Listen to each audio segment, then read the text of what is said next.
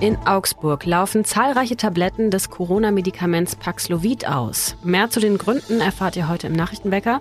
Außerdem erklären Chef vom Dienst Rudi Weiß und Berlin-Korrespondent Stefan Lange, was der Parteitag der CDU vom Wochenende uns über den Zustand der Partei zeigt. Zu diesem Neuanfang gehört eben auch diese Frauenquote. Ich bin Lisa Pausch. Guten Morgen. Nachrichtenwecker, der News-Podcast der Augsburger Allgemeinen. Augsburg drohen große Mengen des Corona-Medikaments Paxlovid abzulaufen. Das Medikament soll bei einer Infektion mit dem Coronavirus das Risiko eines schweren Krankheitsverlaufs deutlich senken, wenn man es denn möglichst früh einnimmt. So wollte es auch ein 60-jähriger Mann aus Augsburg einnehmen. Er litt sowieso schon unter Asthma, wurde positiv auf Corona getestet und wandte sich dann an eine Bereitschaftspraxis der Kassenärztlichen Vereinigung in Bayern in Augsburg. Doch anstatt das Mittel zu bekommen, wurde dem Mann erklärt, die Bestellung von Paxlovid sei sehr umständlich und ihm wurde gesagt, dass das Medikament deshalb nicht vorrätig sei. Mein Kollege Max Kramer ist dem Fall nachgegangen und ja, die Kassenärztliche Vereinigung in Augsburg sieht Nachholbedarf und prüft nun, ob nicht gerade auch mit Blick auf den Winter es sinnvoll ist, in den Bereitschaftspraxen einen Vorrat zu haben. Gleichzeitig ist es aber auch so, dass Hausärztinnen teilweise zurückhaltend sind mit der Verschreibung. Das sagt auch der ärztliche Bezirksverband in Schwaben. Das Dilemma Paxlovid kann gerade bei Risikogruppen die Wahrscheinlichkeit, schwer zu erkranken, wie eben schon gesagt, um bis zu 90 Prozent senken. Allerdings sind gerade Risikogruppen tendenziell häufiger von Erkrankungen betroffen, zum Beispiel Nieren- oder Leberfunktionsstörungen, deren Medikation möglicherweise nicht gut mit dem Mittel vereinbar ist. Zu weiteren möglichen Nebenwirkungen zählen auch Magen-Darm-Probleme und Kopfschmerzen. Ob man selber eher anfällig dafür ist, lässt sich im Gespräch mit dem Hausarzt oder der Hausärztin abklären. Im Oktober und November jedenfalls laufen nun erstmal größere Mengen des Medikaments in Augsburg ab. Das hat Ulrich Kozian unserer Redaktion gegenüber bestätigt. Er ist Inhaber der Lindenapotheke in Versee und Vizepräsident der Bayerischen Landesapothekenkammer. Und er schätzt, dass das Gesundheitsministerium außerdem mit rund einer Million Dosen einfach zu viel bestellt hat. Seit zwei Wochen läuft nun schon das neue Lehrjahr und knapp 2300 Lehrverträge wurden abgeschlossen und damit so viele wie im Vorjahr. Es gibt in allen Branchen aber noch freie Lehrstellen. Viele Betriebe im Handwerk zum Beispiel stellen auch kurzfristig noch Lehrlinge ein. Wenn ihr Interesse habt, findet ihr eine Lehrstellenbörse im Internet unter Lehrstellenbörse mit oe-schwaben.de. Die Seite packe ich euch auch mit in die Show Notes. Da sind derzeit 220 Ausbildungsplätze eingetragen für das Gebiet Augsburg-Stadt, Augsburg-Land und den Landkreis Eichach-Friedberg. Im Handwerk haben Jugendliche vor allem in folgenden Berufen noch gute Chancen. Maler oder Lackiererin, Fachverkäufer für Lebensmittelhandwerk, Kraftfahrzeugmechatronikerin, Elektroniker und Metallbauerin. Am Dienstag geht die Schule wieder los und kurz vor Schulstart hat der Landesverband bayerischer Omnibusunternehmen Alarm geschlagen. Viele Busunternehmen fürchten wegen hoher Dieselpreise mit ihren Schulbussen vor allem Verluste zu machen. Bayerns Verkehrsminister Christian Bernreiter von der CSU fordert etwa, dass der Bund die Verkehrsunternehmen unterstützen muss, damit die Verbindungen nicht eingestellt werden. Nach Angaben des Verkehrsministeriums hat Bayern die Kommunen bereits im Mai mit 10 Millionen Euro für die gestiegenen Treibstoffkosten unterstützt. Auch das Finanzministerium hat auf Anfrage unserer Redaktion betont, dass man den Kommunen beistehe. In Bayern hat jedes Kind bis zur 10. Klasse Anspruch auf eine kostenlose Schulbusbeförderung, wenn es mehr als drei Kilometer von der Schule entfernt wohnt. Und offenbar muss zum Schulstart am Dienstag auch kein Kind vergeblich warten, also keine Sorge, eine stichprobenartige Umfrage unserer Redaktion in mehreren Landkreisen hat ergeben, dass der Busverkehr am ersten Schultag auf jeden Fall gesichert ist. Und wir schauen auf das Wetter für heute. Heute ist es den ganzen Tag über sonnig und trocken bei Höchstwerten um 22 Grad. So warm bleibt es auch erstmal in den kommenden Tagen, dann aber wolkiger und ab Mitte der Woche auch mit Schauern und Gewittern.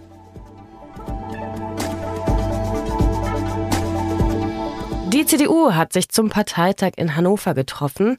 Mit dabei nicht nur einige Grundsatzentscheidungen, sondern auch meine Kollegen Rudi Weiß und Stefan Lange. Hallo Rudi, hallo Stefan. Ja, schönen guten Tag. Hallo, viele Grüße aus Hannover. Parteitage gibt es ja immer wieder. Warum ist dieser denn so wichtig? Für die CSU, aber auch für Friedrich Merz, für den Parteichef? Naja, es ist im Prinzip sein erster richtiger Parteitag als Parteichef. Die letzten drei Jahre gab es ja nur digitale Parteitage, alles sehr steril, ein bisschen anonymer und jetzt sitzt er sozusagen zum ersten Mal wirklich seiner Partei gegenüber und deswegen war es schon interessant, wie würde er ankommen, wie würden die Delegierten äh, reagieren und das hat er, glaube ich, ganz gut hingekriegt fürs erste Mal.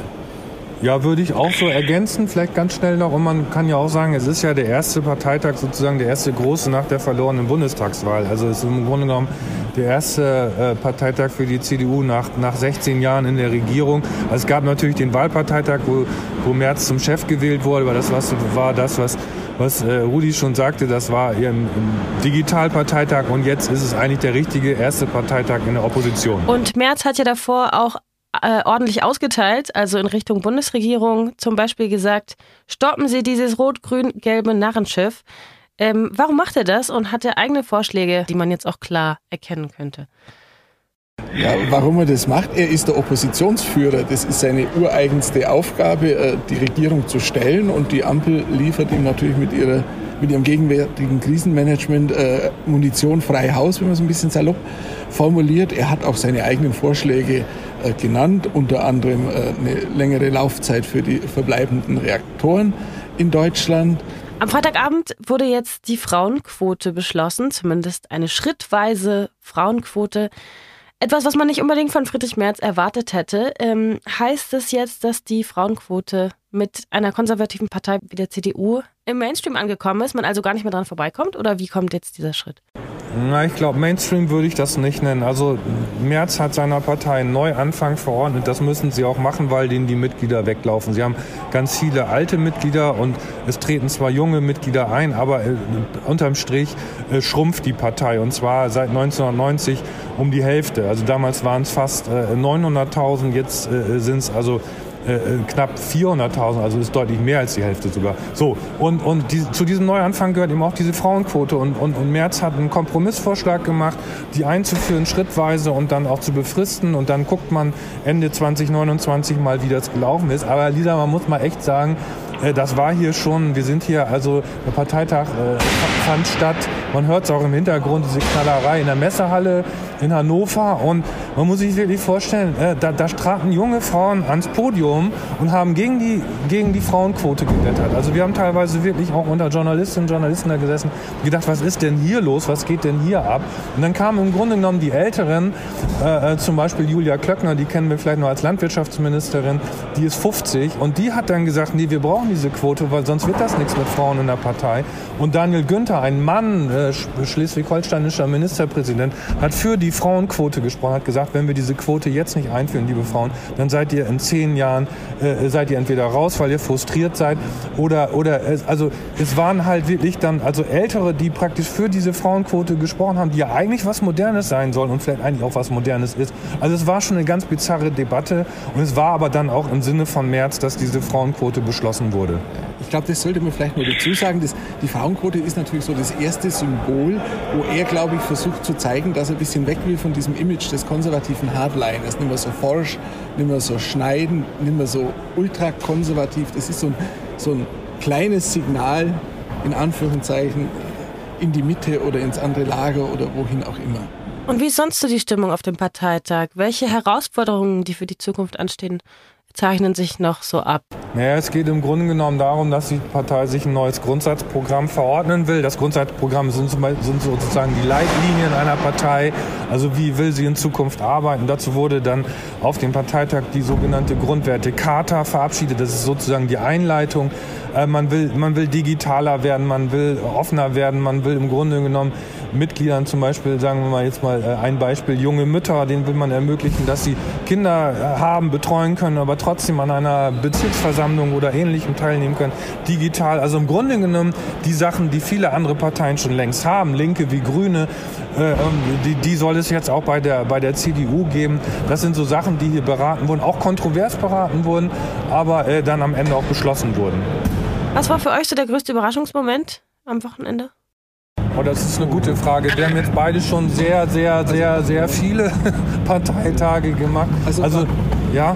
Was ich überraschend fand, wenn man den März diese Woche im Bundestag gehört hat, Da war er also sehr angriffslustig und hat sich regelrecht gefetzt mit Scholz, der entsprechend heftig reagiert hat in der Generaldebatte des Bundestages. Und ich hatte eigentlich erwartet, dass er diesen Ton jetzt auf dem Parteitag eigentlich auch nochmal anschlägt. Aber er war im Grunde genommen, defensiver kann man nicht sagen. Er war nicht, nicht nicht ganz so aggressiv wie am Donnerstag im Bundestag.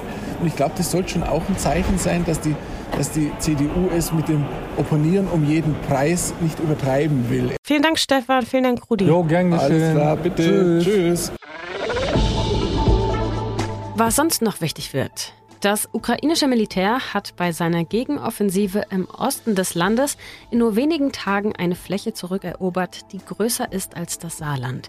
Die ukrainische Regierung fordert nun auch Deutschland weiter auf, schwere Kampfpanzer zu liefern, etwa wie den Leopard 2, um den Druck an der Front hochzuhalten.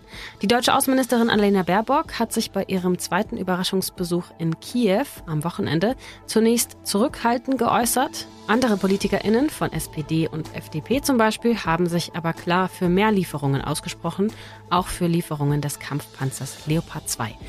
Russland hat einen Großteil der ukrainischen Region Kharkiv inzwischen geräumt. Das hat das russische Verteidigungsministerium auf Karten gezeigt. Und unter dem Eindruck der russischen Verluste werden in Moskau auch Stimmen nach Gesprächen mit der Ukraine laut. Der russische Außenminister Sergei Lavrov sagte etwa, dass Russland Verhandlungen nicht ablehne. Die Nosferatu-Spinne breitet sich in Bayern aus. Sie gehört zur Familie der Kräuseljagdspinnen, kommt ursprünglich aus dem Mittelmeerraum und ist mit knapp zwei Zentimetern Körperlänge und bis zu sechs Zentimetern Beinlänge relativ groß, haarig und kann sogar Menschen beißen. Aber keine Sorge, sie ist ungefährlich. Ihr Biss kann zwar schmerzhaft sein, ist aber meist harmloser als ein Wespen- oder Bienenstich. In Bayern wurde sie erstmals 2015 nachgewiesen, und zwar in Schweinfurt. 2019 gab es zwei weitere Funde und seit 2020 wird sie nun immer häufiger gesichtet. Und wenn ihr so eine Spinne bei euch zu Hause entdeckt, das empfiehlt das Bayerische Landesamt für Umwelt, dann fangt sie am besten mit einem Glas ein und tragt sie nach draußen. Und zum Abschluss noch ein Kulturtipp. Am Wochenende hat im Martini Park ein Theaterstück Premiere gefeiert, das von der britischen Zeitung Daily Telegraph als bestes britisches Stück des 21. Jahrhunderts bezeichnet wurde. Und zwar das Stück Jerusalem von Jazz Butterworth. Worum geht's? Um den Outsider Johnny Byron, der in einem Wohnwagen lebt, in einem Wald, am Rande einer Neubausiedlung und der den Kindern, die aus dieser schönen Neubausiedlung kommen, Drogen verkauft und mit ihnen Partys feiert und mit seinen Freiheitsgedanken ihre geordnete Welt, ja, crasht. Das Stück soll zugleich komisch und traurig, anrührend und sehr unterhaltsam sein, die Aufführung ist die erste in deutscher Sprache überhaupt. Nach jahrelangen Verhandlungen ist es dem Staatstheater Augsburg gelungen, sich die Rechte dafür zu sichern. Das Stück dauert etwas über drei Stunden und wird das nächste Mal am Samstag aufgeführt, ab 19.30 Uhr, oder am Dienstag, den 20. September. Und das kündige ich jetzt schon an, weil es noch Karten gibt. Die gibt es ab 9 Euro für RollstuhlfahrerInnen und ab 18 Euro für alle anderen. Das war's von mir und vom Nachrichtenwecker zum Wochenauftakt. Ich bin Lisa Pausch und in dieser Woche hier vor dem Mikro. Wir hören uns also, wenn ihr mögt, morgen wieder. Bis dahin macht's gut. Tschüss und Ahoi. Nachrichtenwecker ist ein Podcast der Augsburger Allgemeinen. Alles, was in Augsburg wichtig ist, findet ihr auch in den Show Notes und auf augsburger-allgemeine.de.